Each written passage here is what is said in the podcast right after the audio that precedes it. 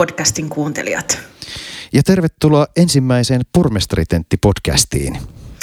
Kuten sanottiin jossain meidän toisessa podcastissa, niin me ollaan nyt äh, Hannun kanssa päätetty, että nämä meidän pormestari-ehdokas podcastit on ihan oma kokonaisuutensa. Kyllä vaan. Ja nyt olemme tosiaan ensimmäisen äärellä ja vieraanamme on perussuomalaisten Jussi halla Ja, ja tota, vielä kertaan sen, että me ei nyt aiota Hannun kanssa kuitenkaan haastella ihan kaikkia pormestariehdokkaiksi pyst- py- niin pyrkiviä, vaan päätettiin tehdä tämmöinen rajaus, että haastellaan niitä, ryh- niiden ryhmien pormestariehdokkaat, joilla on tällä hetkellä edustus kaupungin hallituksessa. Ja näitähän toisin sanoen ovat RKP, joka on Eva Biaudet, julkistettuna vihreiden Anni Sinnemäki, vasemmistoliiton Paavo Arhimäki, perussuomalaisten Jussi halla ja kokoomuksen kuka se Laura onkaan? Niin, no se, sehän jää sitten kuulijoiden kuultavaksi, että kuka se onkaan. No niin. Mut, mutta tota, kokoomuksella on aivan varmasti kaupungin paras pormestariehdokas. Siitä voi olla aivan varmoja.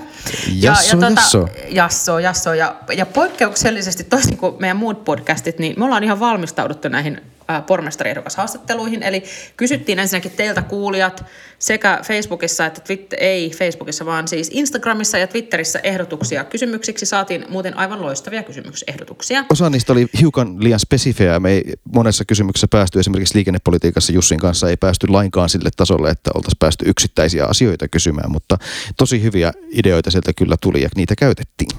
Niitä käytettiin ja kiitos siitä. Sehän on tämän podcastin niin kuin, äh, valtava äh, arvo, että me saadaan teiltä kuulijapalautetta ja ehdotuksia. Ja, tota, ja yritetään nyt tehdä sillä tavalla, että meillä olisi jokaiselle suht samantyyppiset kysymykset, eli kysytään aika laajasti Helsingin asioista. Ja sitten sit meillä on Hannunkaa kuitenkin edelleen tässä myös tämä Silvian aikoinaan lanseeraama demokratiakasvatus, eli me nähdään tämä meidän podcast myös osana tämmöistä niin kuin, meillä on ylevä tausta-ajatus tässä, että tuodaan päätöksentekoa lähemmäs kaupunkilaisia ja, ja senkin takia me ei haluta olla ilkeitä. Että ollaanko me oltu ikinä ilkeitä missään? Ei. Ei edes toisillemme. Eikö me olla tämmöisiä mussukoita vaan? Niin. Mutta, mutta tot, totta kai sitten tässä kohtaa itse, itse täytyy näistä vielä rajauksista se sanoa, että kyllä tässä tietenkin itse ainakin mietin vielä sitä, että onko tarkoituksellista sitten haastatella myös perussuomalaisten Jussi halla vai olisiko siihen pitänyt vetää sitten raja ja tiedän, että tuolla omissa, omissa Twitter-kuplissa sun muissa on ehkä osa jengiä, joka on sitä mieltä, että perussuomalaisten kanssa ei tulisi ehkä tälläkään tavalla olla yhteistyössä, mutta itse olen kyllä sitä mieltä, että antaa heidän puhua asiansa ja uskotaan sitten argumenttien kautta siihen, että meidän argumentit on parempia ja me pystytään tekemään parempaa kaupunkia. Näin se on. Ja pidemmittä puheitta mennään ensimmäiseen haastatteluun. Tervetuloa perussuomalaisten pormestariehdokas vieraaksemme tänne valtuustopodcastiin, Jussi halla Kiitoksia. Ensimmäisenä ihan otetaan kärkeen tähän semmoinen perusasia, mitä me Lauran kanssa mietittiin, että meillähän on sellaisia varsin tunnettuja mielipideeroja erityisesti eräästä tietystä aihepiiristä. Ja nyt me yritetään tänään, että ei puhuta siitä, vaan yritetään puhua nimenomaan tavallaan sen ohi. Yritetään puhua niistä kaikista muista asioista, jotka liittyy Helsingin kehittämiseen ja kehittymiseen. Koska meillä on kuitenkin mun mielestä ainakin hyvä yhdessä tekemisen kulttuuri noin niin kuin keskimäärin Helsingissä. Ja, ja sen takia tässä sitten ehkä osa kuulijoistakin sitten saattaa pettyä, koska e, pyrimme juuri välttämään sitä aihetta, mikä varmastikin ainakin jotain Twitter-kansaa suuresti kiinnostaa. Mutta ihan ensiksi kysymys, joka me ollaan kysytty kaikilta meidän vierailta. Eli miten sinä Jussi päädyit politiikkaan? Joo, no tämä on ehkä aikajanan muodossa aika helppo selittää. Aloin pitää blogia muistaakseni 2003. Blogi alkoi kerätä lukijoita. Itselläni ei ollut siihen aikaan minkäänlaista suunnitelmaa tai ajatusta siitä, että lähtisin, lähtisin politiikkaa varsinaisesti mukaan, vaan olin enemmän kiinnostunut tällaisesta kyökkiajattelusta ja kirjoittamisesta, mutta sitten kun blogi, blogin lukijamäärät kasvoivat ja, ja käsittelemäni asiat olivat muutenkin ajankohtaisia yhteiskunnassa, niin alkoi tulla yhä enemmän sellaista viestiä, että, että kun näitä teemoja ja näkemyksiä pitäisi tuoda poliittiseen keskusteluun, niin kuka niitä sitten toisi sinne, jos minä en toisi niitä sinne. Ja, ja siitä se paine sitten pikkuhiljaa kasautui ja ajatus alkoi kiehkeytyä ja vuonna 2006 kuusi menin Konalaan perussuomalaisten eduskuntavaaliehdokas rekrytointitilaisuuteen lähinnä sillä ajatuksella, että menen kertomaan kuka olen ja että olen käytettävissä, jos, jos tarvetta ehdokaslistoilla tämän kaltaiselle profiilille on, siis vuoden 2007 eduskuntavaaleissa. Ja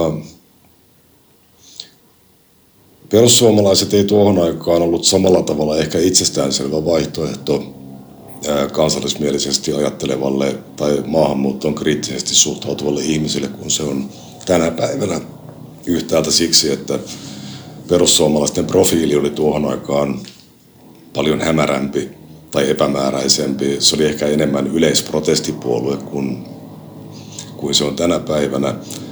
Ja toisaalta monet muut puolueet eivät olleet samalla tavalla vielä poteroituneet ikään kuin janan toiseen päähän kuin ne ovat tänä päivänä. Eli mahdollisia vaihtoehtoja, ainakin jos yritän nyt rekonstruoida omaa ajatteluani ja miltä maailma näytti omasta mielestäni siihen aikaan, niin vaihtoehtoja oli enemmän ja perussuomalaiset ei ollut vaihtoehtona niin itsestään selvä kuin se on tänä päivänä. 2007 eduskuntavaaleissa keräsin pari tuhatta ääntä Helsingissä. Perussuomalaiset eivät saaneet silloin kansanedustajaa Helsingin vaalipiiristä läpi ja olimme muutenkin huomattavan pieni puolue verrattuna myöhempien, myöhempiin aikoihin. Mutta sain pari tuhatta ääntä, joka oli perussuomalaisten Helsingin listalla eniten ja se ehkä tulkittiin jonkinlaiseksi lupaavaksi indikaatioksi jatkoa ajatellen. Sitten vuoden 2008 kunnallisvaaleissa tulin valituksi neljän muun henkilön kanssa, neljän muun perussuomalaisen kanssa Helsingin kaupunginvaltuustoon ja sillä tiellä nyt sitten ollaan. Näinpä. Sä oot, ollut, sä oot ollut, me ollaan oltu sun kanssa samaan aikaa kaupunginhallituksessakin, että sullahan on ihan tämmöinen niin kuin Helsingin kuntapolitiikasta itse asiassa aika pitkä kokemus. Joo, tämä on mielenkiintoista, että kun tulee myöhemmällä iällä ilman varsinaista poliittista ja varsinkaan puoluepoliittista taustaa mukaan toimintaan, niin tämä ei ole samalla tavalla osa omaa identiteettiä ja minäkuvaa kuin se on jollain koko elämänsä politiikalle omistaneella ihmisellä. Ja edelleenkin tuntuu siltä, että, että olen tavallaan juuri tullut tähän ja tämä on tällainen vaihe nyt sitten ja sitten jatkan no... niin. niin, niin, niin, niin. niin. Siellä on sellainen ajatus, että jatkan sitten normaalia elämää, kun tämä, tämä tästä menee ohitse, mutta niin kuin Laura sanoi, niin tässä on nyt oltu jo aika kauan ja olemme nyt olleet 12 vuotta laskujeni mukaan kunnallispolitiikassa ja kun sitten ihmisen elämän, elämän kaarta ajattelee, niin se on melko pitkä siivu ja, ja on pakko myöntää, että, että olen aika paljon vanhempi kuin silloin, kun tulin politiikkaan. Etkä ole, ei, koska se tarkoittaa sitä, että Hannu ja minäkin oltaisiin vanhempia. niin, no se on joo, tämä on hyvä argumentti. Tämä on miele- miele- mielenkiintoista sillä tavalla tämä ikääntyminen, että, että kun peiliin katsoo, niin itse jotenkin on aina yhtä freesia nuorekas, mutta sitten kun käy luokkakokouksissa viiden vuoden välein, niin ihmettelee sitä, miten rupsahtaneita kaikki ihmiset ovat. joo, joo. Ja, se, on muuten, totta. Ja, ja se herättää sellaisia ikäviä ajatuksia, että voisiko tämä koskea minuakin.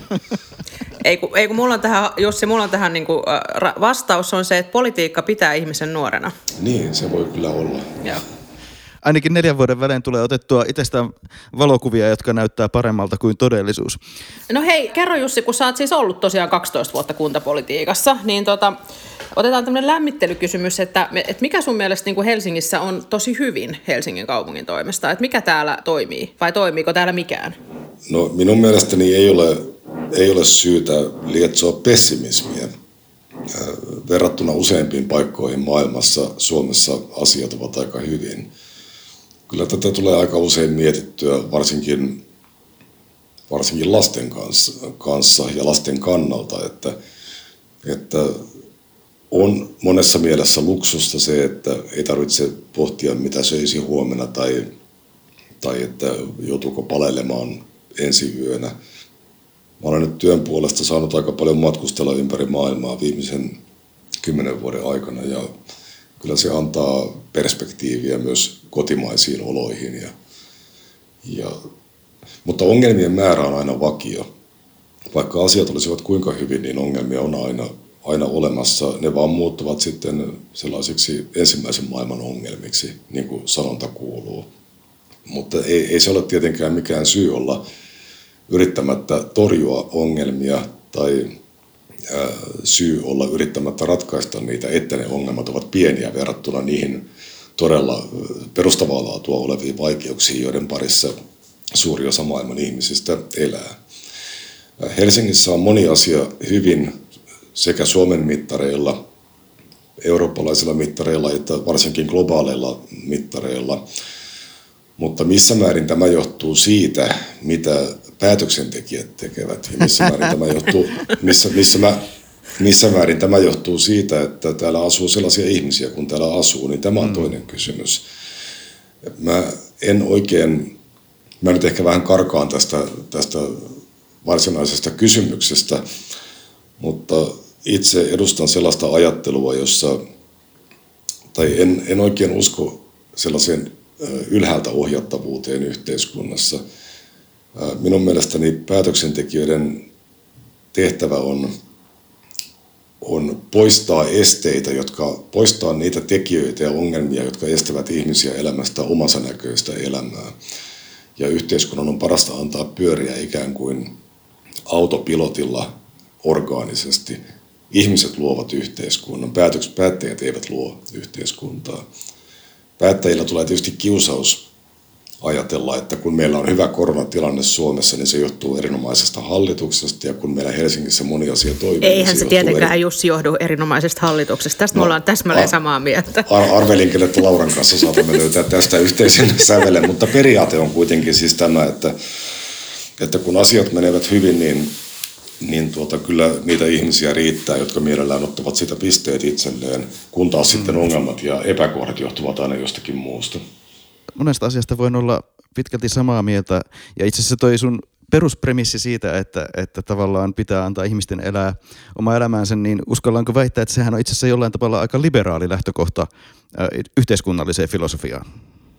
Niin, olen joskus siteerannut lempifilosofiani Clint Eastwoodia, joka, joka tuota, toimi jossain vaiheessa jonkun amerikkalaisen pikkukaupungin pormestarina muistaakseni, ja hänellä oli sellainen motto, että everybody lives everybody else alone. Ja minä pidän tästä ajatuksesta. Se varmaan vastaa aika lailla sellaista klassisen liberalismin ihannetta. Nimenomaan se, nimenomaan se, että kaikki antavat muiden olla rauhassa. Ja se tarkoittaa paitsi sitä, että ihmisellä on oikeus elää itse omansa näköistä elämää, niin ihmisellä on myös oikeus siihen, että kukaan muu ei tule tuputtamaan sitä omaa itsensä näköistä elämää hänelle ja yritä tehdä siitä yhteiskunnallista normia. No, no, no mikä, nyt mun on pakko niin sillä vähän haastaa, että, että mikä tämmöinen asia Helsingissä nyt sitten pitäisi poistaa, että, että onko jotain nyt sitten, joka estää ihmisiä elämästä oman näköistään elämää? No jos nyt lähdetään ihan liikkeelle perusasioista, niin verottaminen rajoittaa ihmisen vapautta elää omansa näköistä elämää. Korkea asumisen hinta estää ihmistä elämästä omansa näköistä elämää.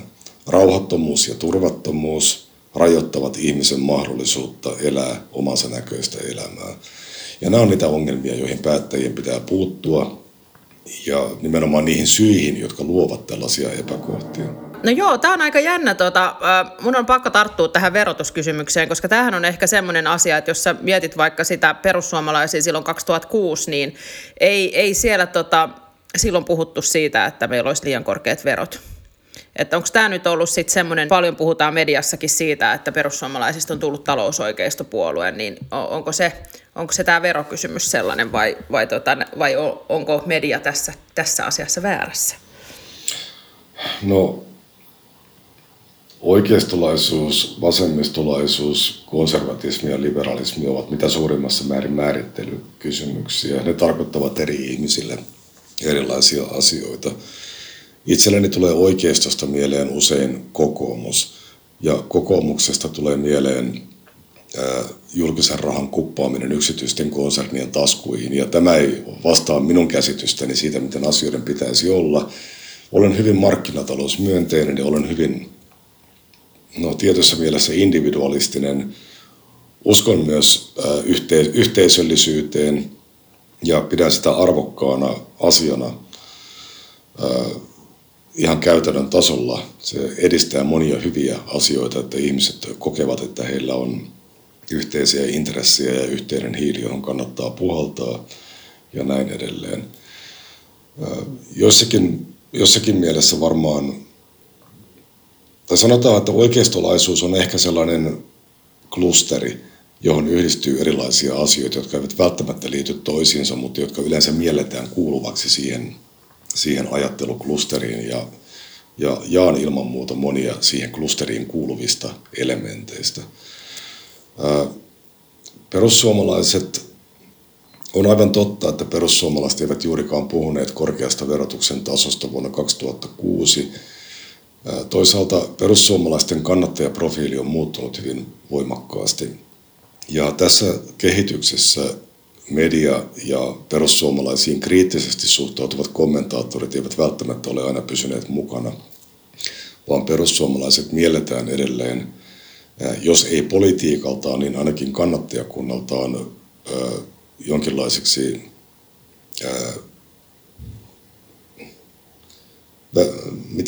mikä nyt olisi hyvä sana, vähäosaisen kansan puolueeksi. Ne mielestä, mielestäni ohjelmallisella tasolla ja käytännön politiikassa ja linjauksissa kyllä puolustamme heikossa asemassa olevia ihmisiä, mutta meidän kannattajakuntamme koostuu pääasiassa parhaassa työiässä olevista ja yksityisellä sektorilla työskentelevistä joko työntekijöistä tai yrittäjistä. Me olemme hyvin mielenkiintoinen puolue siinä mielessä, että me olemme tällä hetkellä Gallupien tausta-aineistojen mukaan sekä suurin työväenpuolue että suurin yrittäjäpuolue. Tämän lisäksi suurin maanviljelijäpuolue. Ja tämä on täysin ainutlaatuinen tilanne Suomen historiassa. Ja tämä mielestäni heijastaa sitä, että perussuomalaiset eivät ole yhden intressiryhmän puolue. Me emme pyri edistämään yhden tai kahden intressiryhmän asioita – muiden intressiryhmien kustannuksella, vaan pyrimme löytämään sellaisia tulokulmia erilaisiin asioihin, jossa erilaisten suomalaisten intressit kohtaavat ja toisaalta tunnistamaan sellaisia uhkia ja ongelmia, jotka koskettavat kaikkia niin sanottuja kakun tekijöitä. Siis niitä, niitä, jotka pitävät taloudellisessa mielessä yhteiskunnan pyörät pyörimässä, olivat he työntekijöitä tai yrittäjiä tai viljelijöitä yritetään päästä kohti Helsinkiä tästä aika yleisestä tasosta. Eli just jos ohjelmatasolla kuitenkin äh, koet, että tekin pidätte kuitenkin tavallaan niistä, joilla ei mene niin hyvin huolta, niin tämähän sitten toisaalta rahoitetaan pitkälti nämä meidän hyvinvointipalvelut sillä, niillä verotuloilla. Ja sitten tästä päästään siihen, että Helsingissähän kuntaveron tasohan on kuitenkin Suomen alhaisimpia. Että ei ihan kauniaisten tasolla olla, mutta, mutta kuitenkin ollaan siellä 18 puolen tienoilla. Mennään tästä nyt sitten suoraan Helsinki-spesifiseen kysymykseen. Onko Helsingissä sun mielestä sitten yhä liian korkea kuntaveron taso? Miten me sitten rahoitetaan Helsingissä näitä kuntapalveluja, jos meillä, meillä alennetaan tästä vielä tätä verotuksen tasoa? Joo.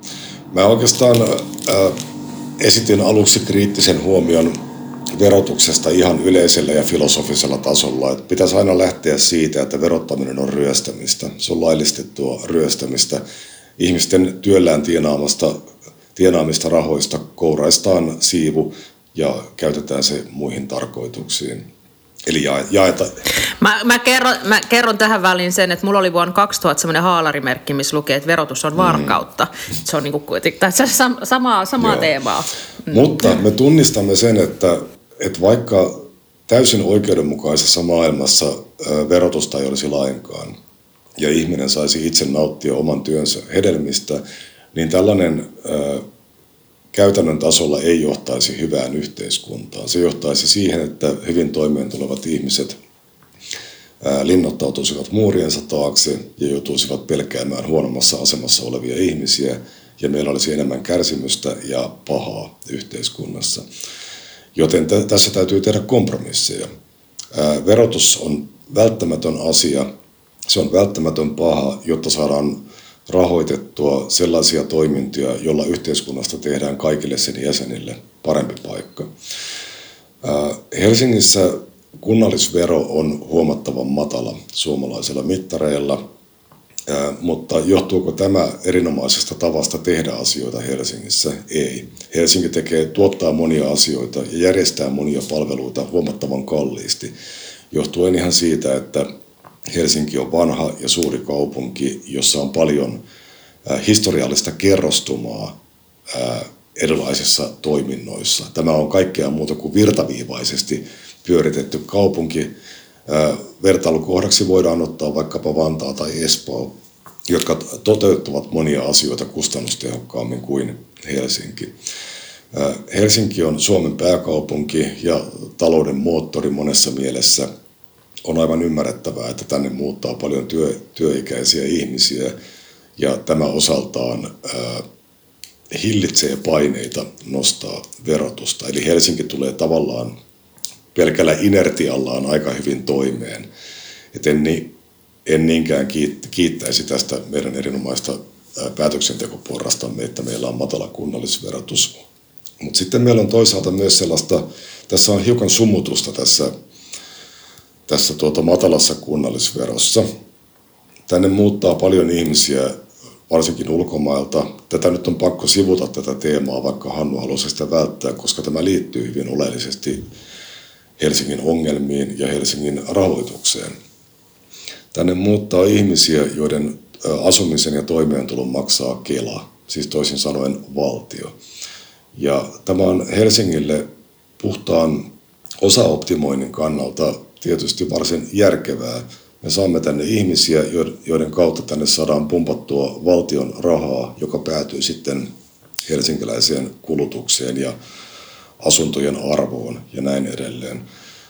Mutta kun valtion rahat, myös ne, jotka käytetään tulonsiirtoihin, kerätään verottamalla ihmisiä, ja ne ihmiset ovat niitä samoja kuntalaisia, jotka sitten yhdestä päästä maksavat matalampaa kunnallisveroa, mutta toisesta päästä ää, korkeampaa valtionveroa kuin olisi tarvetta. Ja lisäksi tällainen väestökehitys nostaa asuntojen hinnat sietämättömiksi.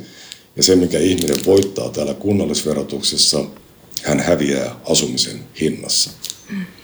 No, mutta nyt mun on pakko tähän väliin sanoa sit, kysyä sit, sit ihan sitä, että kun sä sanoit, että Helsinki, mä oon ihan samaa mieltä siitä, että Helsingissä on, vaikka, sitä on, vaikka me ollaan virtaviivastettu meidän hallintorakennetta, niin meillähän on semmoinen saarin aikainen hallintokulttuuri monella tavalla, ja sitten kun meillä on tuotu uusia palveluita, niin ne on tuotu vaan vanhojen päälle. Mutta sitten samaan aikaan, niin mua sitten hämmästyttää kyllä se, että minkä takia perussuomalaiset äänesti Helsingin valtuustossa tätä näiden kahden terveysaseman ulkoistusta vastaan, koska se on, si, siinähän on yksi asia, mitä Vantaalla ja Espoossa on tehty toisin. Eli hekin on, hekin on tota, Vantaallahan on sitten myös palautettu omaan käyttöön sen jälkeen, kun on, on ulkoistettu terveysasema, että, että musta se on niin kuin keino nähdä myös sitä, että mitä tämä Helsingin paisunut hallinto tekee toisin, niin, niin tästä musta olisi niin kuin mielenkiintoista kuulla, koska tämä musta sotii täysin vastaan sitä, mitä sä äsken sanoit, että, että miksi te äänestitte näin. Vai onko siinä sitten vaan ne isot pahat kapitalistit, jotka käärii rahat? No ei. No osittain kyllä, mutta ei tämä nyt ehkä...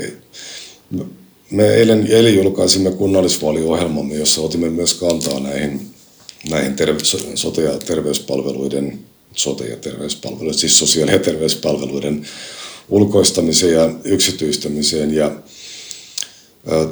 toisin kuin kokoomuksella ja toisin kuin vasemmistolla, meillä ei ole ideologista suhtautumista tähän. Me ymmärrämme, että yksityisen sektorin pitää olla tärkeä yhteistyökumppani silloin, kun järjestetään sotepalveluja. Ja jossakin se voi olla kaikkein järkevin vaihtoehto. Mutta samaan aikaan pitää ymmärtää se, että, että kun käytetään yksityisiä palveluntuottajia tuottamaan yhteiskunnan rahoittamia palveluja, niin siinä syntyy intressikonflikteja väistämättä. Yksityisen yrityksen tehtävä ei ole pohtia yhteiskunnan kokonaisetua. Minun mielestäni esimerkiksi pääministeri Marin, no se ei liittynyt sotepalveluihin, mutta hiukan samanlaiseen problematiikkaan, hän oli aivan väärässä perätessään yrityksiltä yhteiskuntavastuuta. Ei yrityksellä ole mitään yhteiskuntavastuuta. Niillä on vastuu työntekijöitään ja ö, omistajiaan kohtaan. Koska jos yritystoiminta ei ole omistajien mielestä mielekästä ja järkevää, niin silloin se yritystoiminta lakkaa ja se ei ole kenenkään etu.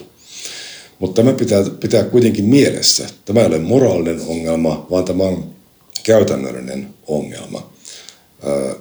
Yksityinen yritys, kun se tuottaa sotepalveluja yhteiskunnalle, niin sen tehtävä on yhtäältä tuottaa ne palvelut mahdollisimman kustannustehokkaasti eli halvalla ja toisaalta kerätä niistä mahdollisimman suuret voitot. Ei pohtia sitä, että mikä on maksajan eli veronmaksajan kannalta kaikkein tärke- paras vaihtoehto. Ja sen takia me suhtaudumme hiukan nihkeästi tai ainakin kriittisesti, siis sanan kaikkein kirjaimellisimmässä merkityksessä kriittisesti ter- terveyspalvelujen ulkoistamiseen. Emme suhtaudu siihen kategorisen kielteisesti. Tämä on tapauskohtaista ja en lähtisi nyt mielelläni terveysasema kerrallaan puimaan tätä ongelmakokonaisuutta, koska tässä on kyseessä aika iso tällainen ideologinen kysymys. Ja Eli se on sitten kuitenkin ideologinen kysymys, vaikka te sanoitte just siellä ohjelmassa, että, tämä, että ideologiat pitäisi heittää syrjään. Ei, Et, ja kyllähän tämä aika, katego, aika, aika kategoriseltahan se vaikuttaa, jos tosiaan kun meillä on, on useampia kymmeniä terveysasemia näistä kahde, kahden ulkoistaminen ö, on jo sitten niin kuin liikaa tässä mielessä. Et kyllähän se on silloin sekä ideologista että kategorista. Joo, no meidän pitäisi ehkä varata kokonainen podcasti tämän nimenomaisen päätöksen puimiseen. Se on, tot, se on totta, joo. Mutta mä, mä, mä palaan vielä tähän Helsingin kokonaishallintorakenteeseen. Se on tosiaan, siellä on näitä, kuten Laura sanoi, tällaisia pitkän ajan myötä kehittyneitä rakenteita, mutta mehän tuossa tosiaan viime kaudella päätettiin tämä kaikkiaan oikein suurin hallintorakenne uutistus Helsingissä ja meillä on nyt tämä uusi pormestarimalli, jonka myötä me tätä pormestarihaastatteluakin tässä teemme. Mitä sä oot mieltä siitä, että miten se uudistus onnistui? Millaisena sä näet työnjaon pormestarin ja apulaispormestarien ja sitten toisaalta toimialajohtajien kesken? No sanotaan, että tämä on kysymys, johon nämä mainitsemasi tahot olisivat kaikkien oikeimpia vastaamaan. Itsehän en tiedä, minkälainen dynamiikka heidän välillään todellisuudessa vallitsee. Mutta me suhtaudumme aika kielteisesti tähän pormestarimalliin. Siinä, sillä on täysin legitiimejä ää, tavoitteita. Esimerkiksi se, että kun aiemmin, aiemmin meillä oli virkasuhteessa toimineet ää, kaupunginjohtajat, niin no virkasuhteeseenhan valitaan ihminen pätevyyden perusteella, mutta kaikki tietävät, että ne olivat puoluepoliittisia nimityksiä siitä huolimatta. Kyllä, tämä pormestarimalli tekee sen avoimen poliittiseksi se, sen Se tekee sen avoimen poliittiseksi, mutta äh, tästä olisi saanut hyvän, jos lainsäädäntöä olisi muutettu niin, että se olisi mahdollistanut suorat pormestarivaalit. Äh, pormestarikysymys on henkilökysymys mitä suurimmassa määrin. Ja nyt tässä mallissa, jossa valtuusto valitsee pormestarin, äänestäjä on pakotettu äänestämään oman mieluisimman pormestariehdokkaansa puoluetta, vaikka hän ei todellisuudessa kannattaisi sitä. Ja toisaalta tällainen järjest... Eihän se nyt noin mene. Anteeksi? Eihän se nyt noin mene. Tämähän on parlamentarismia. Niin, tämähän on, tämähän on ihan vastaava tapa tavallaan kuin miten pääministeriä valitaan. Niin. Mm. Niin, tällä, mä luulen, että kun Helsingissä vihreät ja kokoomus – jotka ovat myös edustettuna tässä keskustelussa, kun ne ovat kaik, kaik, kaikkien suurimmat puolueet, niin niillä, niillä on myös voimakas intressi ohjata Helsingin poliittista järjestelmää kohti tosiasiallista kaksipuoluejärjestelmää, jossa äänestäjä ottaa kunnallisvaaleissa kantaa siihen, tuleeko Helsinkiin kokoomuslainen vai vihreä pormestari. Ja tätä käytetään myös melko avoimesti ää, argumenttina kuntavaalikeskusteluissa. Näin oli jo viimeksi. Ja pahimmillaan se johtaa siihen, että, että suurimman puolueen asema määräytyy jonkin yksittäisen nippeliasian kohdalla, joka viime kunnallisvaaleissa oli se, että kumpi, kumpi pormestariehdokas, Jan Vapaavuori vai Anne Sinnemäki, suhtautuu myönteisemmin tai kielteisemmin suurmoskeja-hankkeeseen, joka sitten on haudattu. Me näemme, että monipuoluejärjestelmä on hyvä asia. Ja tämän takia me haluaisimme pitää pormestarikysymyksen erillään, erillään valtuustoäänestyksestä ja pitäisimme parempana sitä, että meillä olisi erillinen pormestarivaali. Olen ymmärtänyt, että lainsäädäntö ei tällä hetkellä mahdollista sitä, mm, mutta lainsäädäntö, ei mahdollista. lainsäädäntöhän on kansan valitsemien kansanedustajien käsissä, joten jos tähän löytyy puolueiden kesken tahtoa, niin kyllähän tämä asia on järjestettävissä ja se on ihan hyvä poliittinen tavoite. Mm.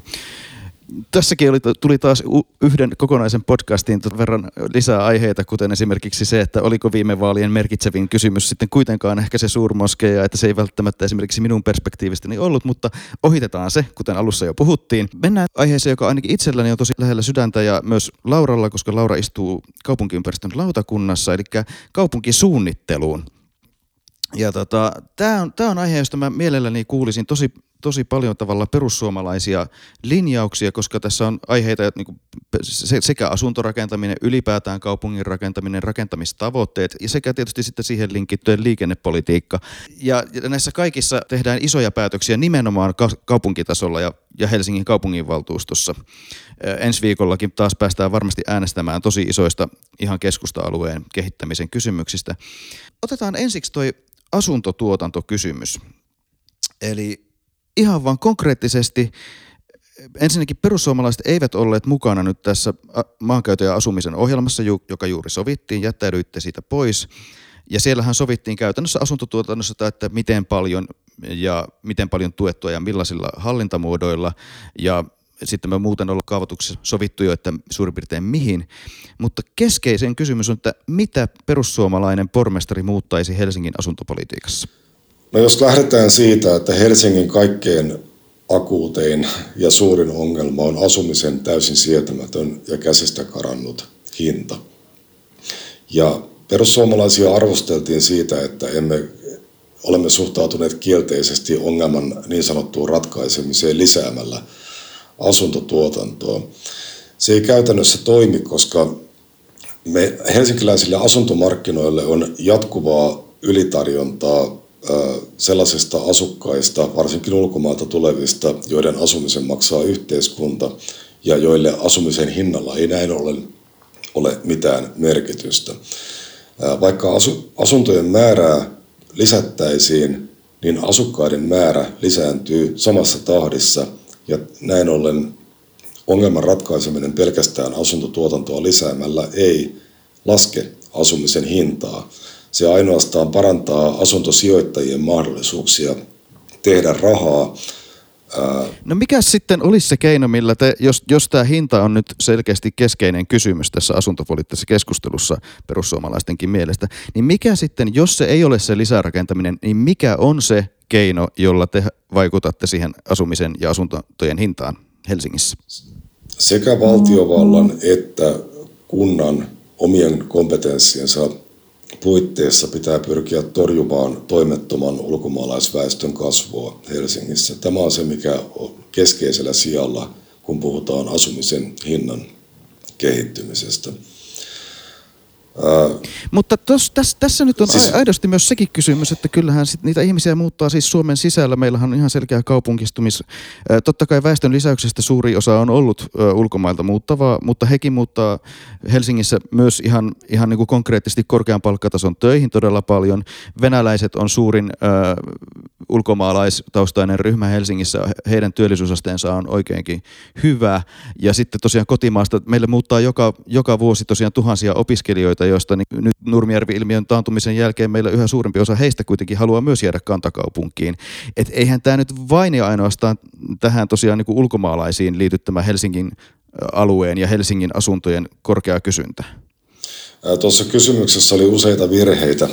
Ensinnäkin tällä hetkellä, vaikka puhutaan siitä, että Suomen ja Helsingin pitää houkutella osaajia ulkomailta, niin meillä todella pieni osa tänne tulevasta työperäisestä maahanmuutosta on osaajia. Aivan ylivoimainen enemmistö tulee niin sanotun saatavuusharkinnan kautta, eli kyseessä on heikosti koulutettu tai kouluttamaton halpatöihin tuleva työvoima, jonka ongelma on siinä, että se ei pysty omilla tuloillaan, siis tällaiset henkilöt eivät omilla tuloillaan pysty maksamaan omaa asumistaan ja olemistaan, vaan sitä pitää täydentää toimeentulotuilla ja asumistuilla ja muilla. Kuten tiedetään, Helsingissä yli puolet toimeentulotuista maksetaan tällä hetkellä ulkomaalaisille. Jos saan jatkaa, vaikka Hannu on siellä selvästi jo lähtökuopissa. Sormi pystyssä. Niin, vaikka, vaikka, vaikka meille tulee paljon muuttoa myös muualta Suomesta, niin tästäkin muutosta erittäin suuri osa on ulkomaalaisia, jotka ovat syystä tai toisesta päätyneet muualle Suomeen ja sitten vähitellen valuvat sieltä Helsinkiin. Helsingin pitäisi tai jos hiukan lähdetään, lähestytään kvalitatiivisesta kulmasta tätä nyt mä keskeytän. Mä, mä, mä, no, mä, nyt, nyt, nyt, nyt, nyt, nyt anna no niin, puheenvuoron. No niin, ja se, se, se, mitä mä tässä, tässä ajan takaa on se, että mä haluaisin nimenomaan tavallaan sellaisia toimenpiteitä, mitkä Helsingin kaupungin valtuusto voi toteuttaa, koska me tavallaan puhutaan kuitenkin siitä, mitä me Helsingin pormestari ja Helsingin kaupunginvaltuusto voi tehdä. Ja siis mm. se on ihan validi pointti tosiaan, että, että maahanmuutto rajat kiinni ja sitten se varmastikin jollain tavalla muuttaa Helsingin väestörakenteen kehitystä. Se on tavallaan itsestään selvää. Äh, mutta silti, jos me halutaan vaikuttaa asuntojen hintaan Helsingissä, niin mikä on se, mitä Helsingin kaupunki huomenna voisi tehdä? Mitkä ovat ne toimenpiteet liittyen rakentamiseen ja kaupungin kehittämiseen, joka vaikuttaa siihen? Ja mä vielä, vielä tässä niin tähtään siihen, että, että koska niin kuin, perussuomalaiset on Helsingin valtuusto kritisoitu, kritisoinut tätä kasvukiimaa, se on mahtava sana, te olette kyllä edelleen hyviä sanankäyttäjiä, niin, niin se, että, että, että me rakennetaan enemmän – vaikka me pantaisiin ne rajat kiinni, niin eikö, se olisi, eikö siinä olisi kuitenkin keino siihen, että olisi, sitä, olisi enemmän tarjontaa? Että tavallaan, että mun on niin kuin vaikea ymmärtää sitä, että ei haluta rakentaa enemmän asuntoja. No jos lähden, Hannu joutuu mahdollisesti toistamaan kysymyksensä, koska haluan nyt ensin vastata Lauran kysymykseen ja sen jälkeen olen unohtanut jo mitä Hannu kysyy. Se on ihan tavallista. Mutta jos, joo, meidän mielestämme Helsingin ei tarvitse kasvaa. Me vihreiden vanha konkari Osmo Soinivaara joskus esitti hyvän kysymyksen, että, että kun Helsingin pitää kuulemma kilpailla muiden metropolien kanssa, niin mikä on se laji, jossa Helsinki kilpailee? Onko sen lajin nimi metropolius vai mikä se on? Miksi Helsingin pitää kasvaa? Sen takia, että meillä on paperilla, paperilla katsottuna paljon ihmisiä, ja Helsingin pormestari voi tavata suurten kaupungien pormestareita muualta maailmasta ja kertoa, että meilläkin on iso kaupunki täällä. Helsinki on Suomen, kau- Suomen pääkaupunki, suomalainen kaupunki, eikä sen tarvitse olla mitään muuta. Ei sen tarvitse olla maailman metropoli. Sen pitää olla viihtyisä, turvallinen ympäristö asukkailleen. Sen pitää olla hyvä ja vakaa toimintaympäristö yrityksille. Mutta kasvu sinänsä ei voi olla tavoitteena. Ja kun, jos suljetaan nyt pois yhtälöstä ulko, ulko, ulkomailta tullut ö, muuttoliike, niin ö, Helsingin kasvu tapahtuu maan sisällä ö, muun maan tyhjenemisen ö, kust, seurauksena. Ja tavallaan se on se kolikon toinen puoli tästä, tästä maakuntien muuttotappiosta, että nuoret ja ö, työikäiset ihmiset lähtevät etelään. Ja tämä taas osittain johtuu maakuntien ongelmista. Työpaikat katoavat, verotulot katoavat ja palvelut rapistuvat ja maakunnat ajautuvat sellaiseen autioitumiskierteeseen. Jos perusinfrastruktuuri, kuten koulut, terveysasemat pannaan kiinni, niin niiden on hyvin vaikea houkutella sinne ihmisiä, vaikka ihmisillä olisi työpaikkoja. Ja toisaalta kun työpaikat katoavat, kunnilta lähtevät verotulot, jolloin ne voisivat pitää yllä näitä, näitä palveluita. Et me emme valtakunnan tasolla näe, että väestön keskittyminen pääkaupunkiseudulle tai muutamaan suurimpaan kaupunkiin olisi sen enempää helsinkiläisten etu kuin koko Suomen etu tai maakuntien etu. Siksi suhtaudumme kielteisesti kasvuun strategisena tavoitteena. Nyt saanko, saanko pyytää, että Hannu vielä, vielä toistaa? No mä itse, itse kasaan tähän vielä ajatukseni äskeisestä, jossa, jossa on siis se, että tavallaan kuitenkin se, miksi myös halutaan nykyaikaisesti, halutaan niin kuin tiiviimpää kaupunkiin, niin totta kai myös ilmastopolitiikka, liikennepolitiikka liittyy siihen, mutta sitten keski, niin sanotut keskittymisedut, tietyn tyyppisen markkinatalouden kautta syntyvien osaamisen, osaamisklustereiden ikään kuin tällaisten syntyminen tällaisille tiiviimmille kaupunkiseuduille. Ja tähän tapahtuu kaikki ikään kuin markkinatalouspohjaisesti ja vapaaehtoisesti. Ja sitten taas toisaalta se, että jos ihmiset haluavat sieltä maakunnista muuttaa pääkaupunkiseudulle, niin eikö, e, e, sehän taas sitten on ihmisten oman mahdollisuuksien toteuttamista ja sitten heidän pitämisensä maakunnassa sillä, että me rajoitamme Helsingin kasvua, niin eikö sekin ole täysin keinotekoista? Ja sitten, sitten nimenomaan tämä Helsingin hintakehityshän kuitenkin kertoo siitä, että tälle on aivan valtaisaa kysyntää. Eikö niin? Sä oot sanonut olevasi markkinatalousmyönteinen tuolta heti, heti kärjestä lähtien, niin eikö tämä markkinatalous kerro, että meillä Helsinki ykkös tyyppistä kaupunkia tässä maassa kaivataan, niin eikö sitä silloin markkinatalouden pitäisi toteuttaa lisää? Ja se alunper, alkuperäinen kysymys oli myös sitten se, että mikä on sitten se, mitä Helsingin valtuusto konkreettisesti voi nyt tehdä? Mikä on se päätös, mikä ensi viikolla pitäisi perussuomalaisten mielestä tehdä? Joo, vihreät tunnetaan hyvin maaseutuvihamielisenä puolueena. Vihreiden, vi, vi, panepas mikrofoni pois Hannu ja kuuntele asiapuhetta. Vi, vihreiden, vihreiden varapuheenjohtaja Diarahan totesi, että maaseudulla asutaan, jotta voidaan hakata rauhassa vaimoa ja harrastaa insestiä. Ja Helsingin kaupunginvaltuuston vihreä puheenjohtaja kehotti boikotoimaan kotimaisia elintarvikkeita ja ostamaan mieluummin ruotsalaista. Että tämä ehkä kertoo sitä asenteesta, joka vihreällä laajemminkin on, on maalla asuviin ihmisiin. Mutta se, että mitä, Suomi, mitä Helsinki voisi tehdä, tässä on tietysti lyhyen aikajänteen ja pitkän aikajänteen mahdollisuuksia ja toimenpiteitä. Helsingin pitäisi asuntotuotannossaan priorisoida – sellaisia ihmisiä, joilla on työpaikka tai opiskelupaikka Helsingissä. Nyt se tilanne on siinä mielessä hullu, että tai Helsingille on käymässä samalla tavoin kuin on käynyt hyvin monille metropoleille länsimaissa, että sinne syntyy kahdet täysin polarisoituneet asuntomarkkinat. Ensinnäkin on luksusmarkkinat niille ihmisille, joilla asuntojen hinnoilla ei ole mitään merkitystä, koska heillä on joka tapauksessa varaa niihin ja toisaalta täysin tuetut asuntomarkkinat, joissa asukkailla ei myöskään ole mitään merkitystä, että mitä se maksaa, koska he eivät maksa itse asumisestaan senttiäkään. Mutta sellainen ihminen, joka tienaa juuri riittävästi jäädäkseen tukijärjestelmien ulkopuolelle, niin hän on pulassa.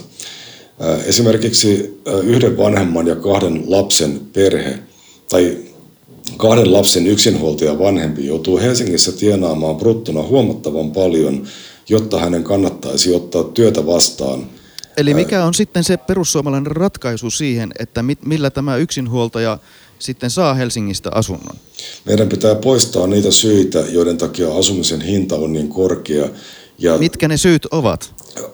Ongelma ei ole se, että meillä on liian vähän asuntoja ja sen takia ongelma ei ratkea sillä, että rakennetaan lisää asuntoja. Ongelma on se, että meillä on vääränlaista kysyntää ja se, että meillä on Kelan piikki auki. koulutuspolitiikka on kuitenkin sellainen kysymys, mistä sitten tämä teidän perussuomalaisten kuntavaaliohjelma, johon olemme tutustuneet, se on myös Helsingissä tosi keskeinen kysymys, tosi, tosi monelta, monelta kantilta. Niin sieltä tavallaan koulutuksesta siellä oli aika paljon lähinnä vain tästä häiriköinnin, kiusaamisen ja väkivallan karsimista, tämmöistä niin kuin perinteistä aika law and order-tyyppisiä linjauksia. Mutta sitten siellä oli linjaus, mä siteeraan nyt suoraan, Kuntien tulee poistaa maahanmuuttajien oman kielen ja kulttuurin tukeminen sekä edistää tehottoman kotoutumisen sijaan huonosti integroituneiden maahanmuuttajien paluumuuttoa. Ja nyt me joudutaan vähän siihen, mistä lupasin, että se ohitetaan.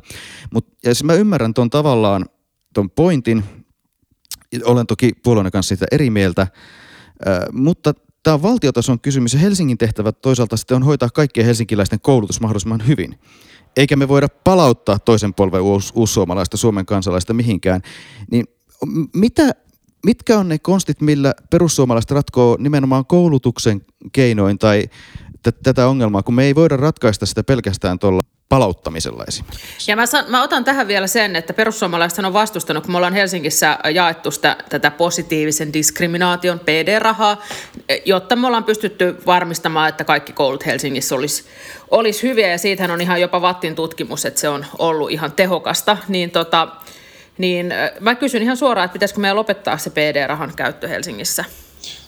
Maahanmuuton ei pitäisi olla kriteerinä, kun jaetaan PD-rahaa. Me ymmärrämme sen, että että on muitakin sosioekonomista polarisaatiota edistäviä tekijöitä kuin maahanmuutto.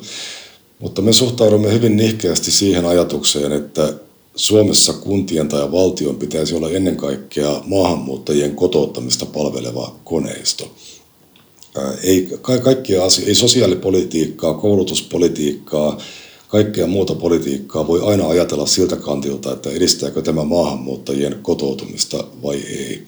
Sen sijaan pitää vähentää sellaista maahanmuuttoa, joka vaatii jatkuvasti yhteiskunnan kalliiksi tulevia interventioita.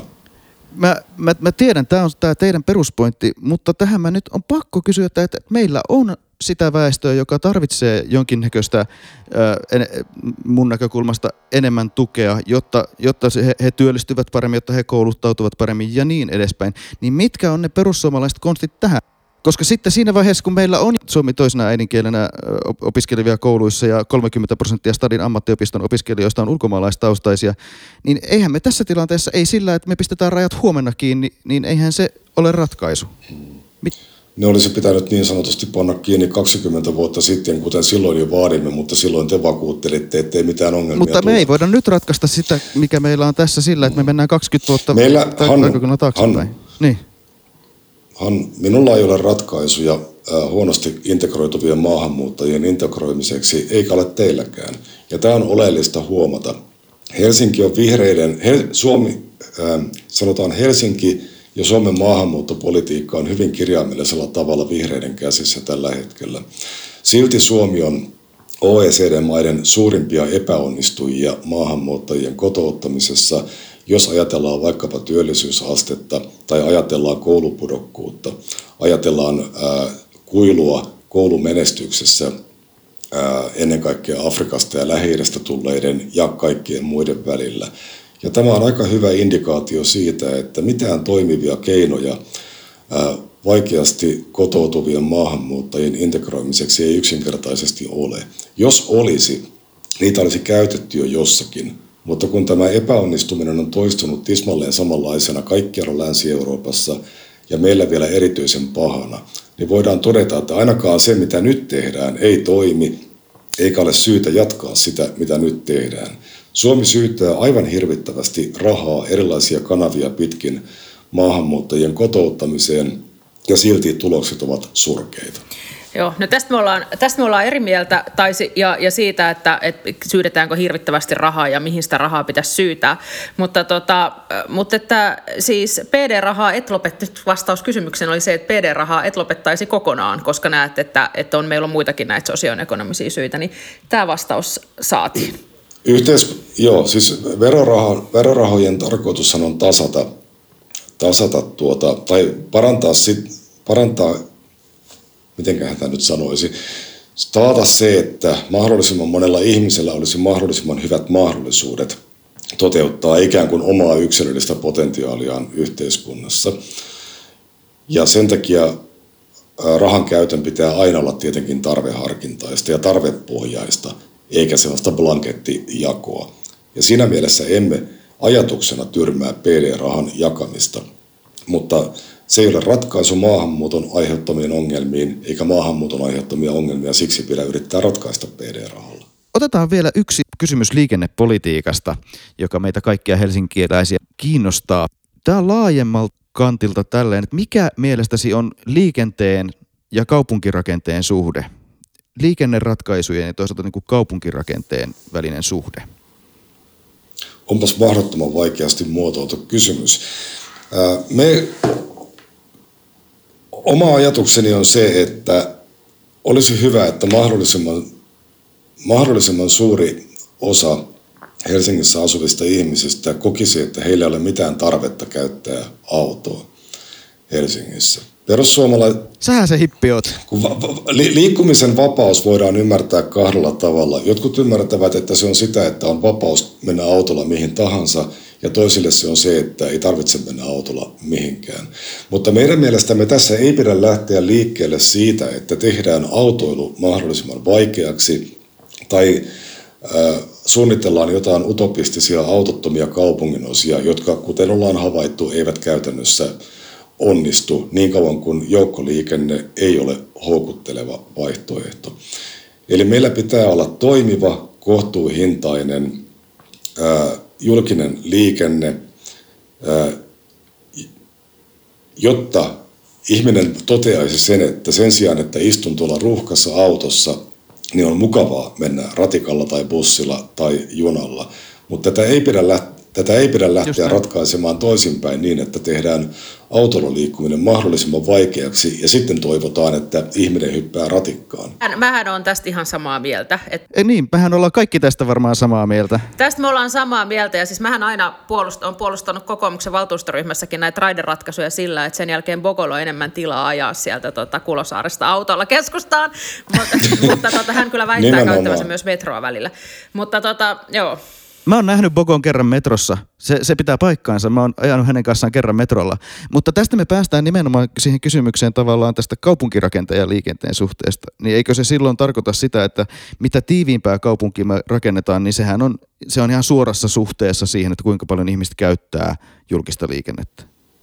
Ilman muuta se on, mutta jos ajatellaan tuolla tavalla pelkästään optimoinnin näkökulmasta, niin eihän Suomessa kannata viljellä maata, eikä oikeastaan Suomessa kannata edes asua, koska täällä pitää käyttää niin paljon rahaa lämmittämiseen, että pitää, kannattaisi ehkä kaikkien muuttaa muualle. Et kyllä meidän kuitenkin pitää lähteä siitä, että, että sillä on jonkinlainen itseisarvo, että me asumme täällä ja että täällä on mahdollista tehdä asioita ja liikkua. Ja sitten pyritään toteuttamaan se mahdollisimman järkevästi, mutta, mutta tuollainen jos lähdetään reduktio ad absurdum niin kuin ajatteluun tuossa, niin meidän kannattaa oikeastaan haalia kaikki suomalaiset kehä kolmosen sisäpuolelle no niin. rakentaa heille, rakentaa, ra, ra, rakentaa heille mahdollisimman tiiviitä laatikkokyliä sinne. Joo, annetaan, no niin, anne, nythän me, no, päästiin, niin, me päästiin. Tästä mä niin, tykkään. Aivan, ihan mahtavaa. Hei, mutta... Ei, niin. mutta siis tavallaan toi, tavallaan toi oli juuri se, juuri se, mitä mä tässä ikään kuin aj- ajattelen, että jos me puhutaan julkisen liikenteen kehittämisestä, niin silloin sillä on ihan suora yhteys ikään kuin kaupunkirakenteen kehittymiseen siihen, mitä me yleiskaavan ja kaiken muun kautta asumisen ja maankäytön ohjelman kautta tehdään, että miten Helsinkiä rakennetaan. Meidän mielestämme pitää, oikeastaan tuossa oli ihan hyvä pointti se, että kun kaikki ne, jotka joiden on luontevaa ja helppoa käyttää julkista liikennettä, siirtyvät sinne julkiseen liikenteeseen, niin sitten ää, ne niillä, jotka tarvitsevat autoa, koska he tulevat jostain, minne ratikka ei kulje, niin heillä on enemmän tilaa olla siellä liikenteessä. Ja musta mua harmittaa Helsingissä se, että tänne on syntynyt niin voimakas vastakkainasettelu tavallaan autoilupuolueen ja autottomuuspuolueen välillä. Ja niitä asenneongelmia on kummassakin päässä.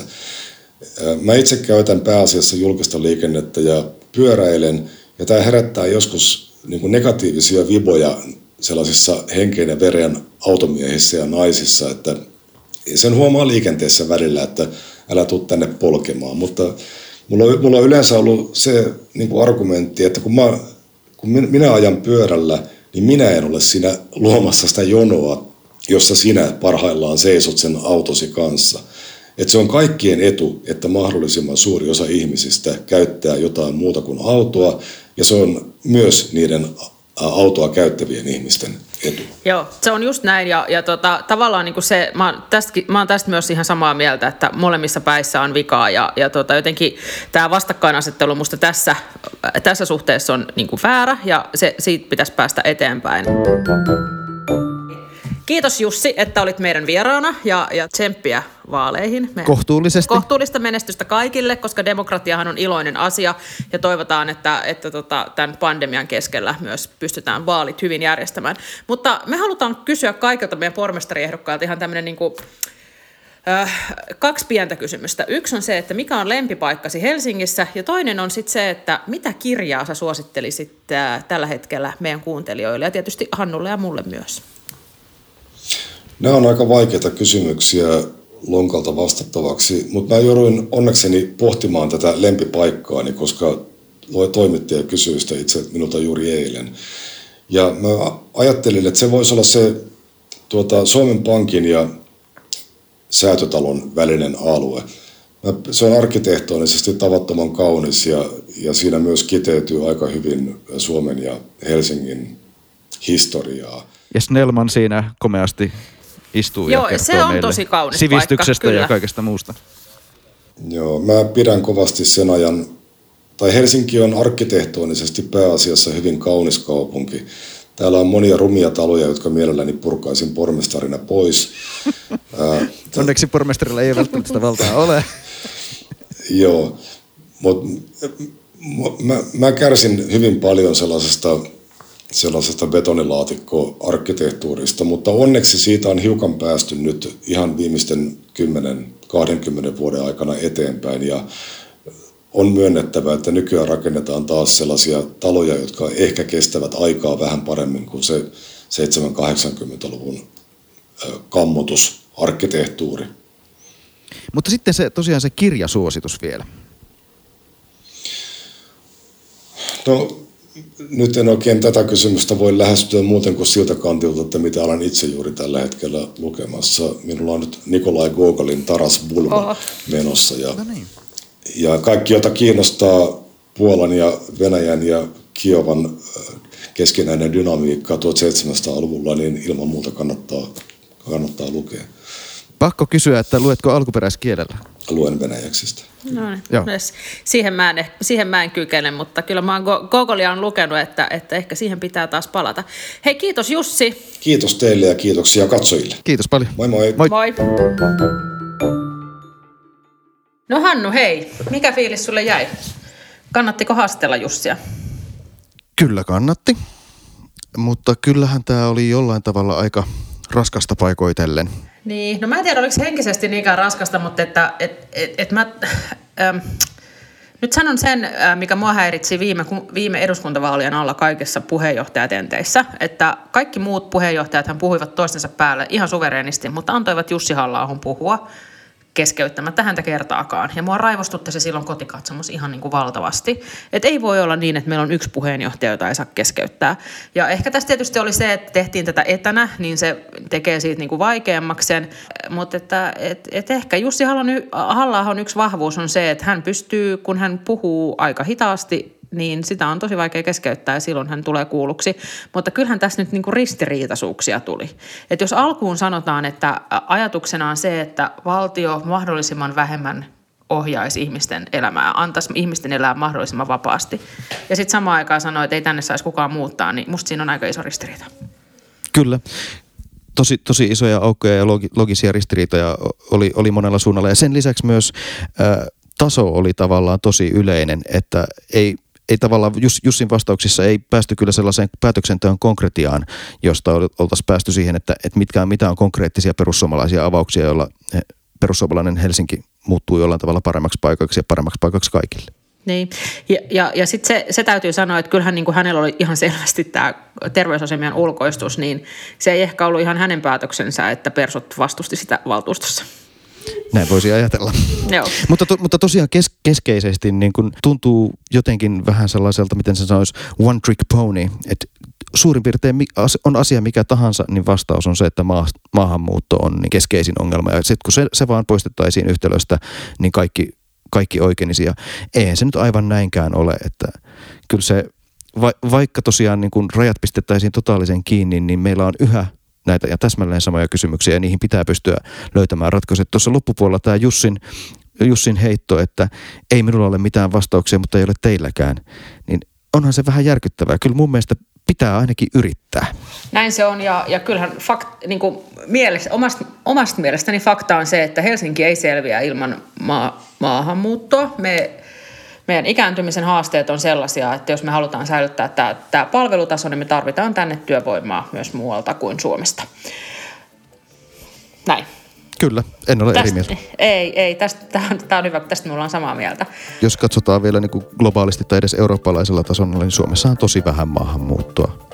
Näin, et, näin et, on. Et, ja... et, et sen, sen mittakaava, että globalisaatio ja etäisyyksien pieneneminen tarkoittaa pääjäämättä sitä, että ihmiset muuttavat maasta toiseen. Ei sitä, ei, ei sitä pystytä mitenkään säppiin laittamaan enää ei, ja, se, ja, ja sen takia itse kyllä kannatan sitä, että me mietitään edelleen niitä tehokkaampia keinoja kotouttamiseen ja siihen, että me pystytään välttämään sitten jotkut sellaiset virheet esimerkiksi siitä, että jotkut meidän asuinalueet slummiutuisivat täysin, koska sitähän meillä ei Helsingissä vielä ole ollut. Ja, ja sen, takia, sen takia esimerkiksi mun mielestä PD-rahassa pitää yhden mittarin olla se maahanmuutto, toisin kuin mitä Jussi ehdotti. Kyllä, ja sehän on ihan tutkitusti toimiva. Näinpä on. Mutta hei, kiitos tästä ensimmäisestä äh, pormestari-ehdokas-haastattelusta ja, ja tota, näitä tulee siis lisää. Kohti seuraavia. Heippa! Heippa!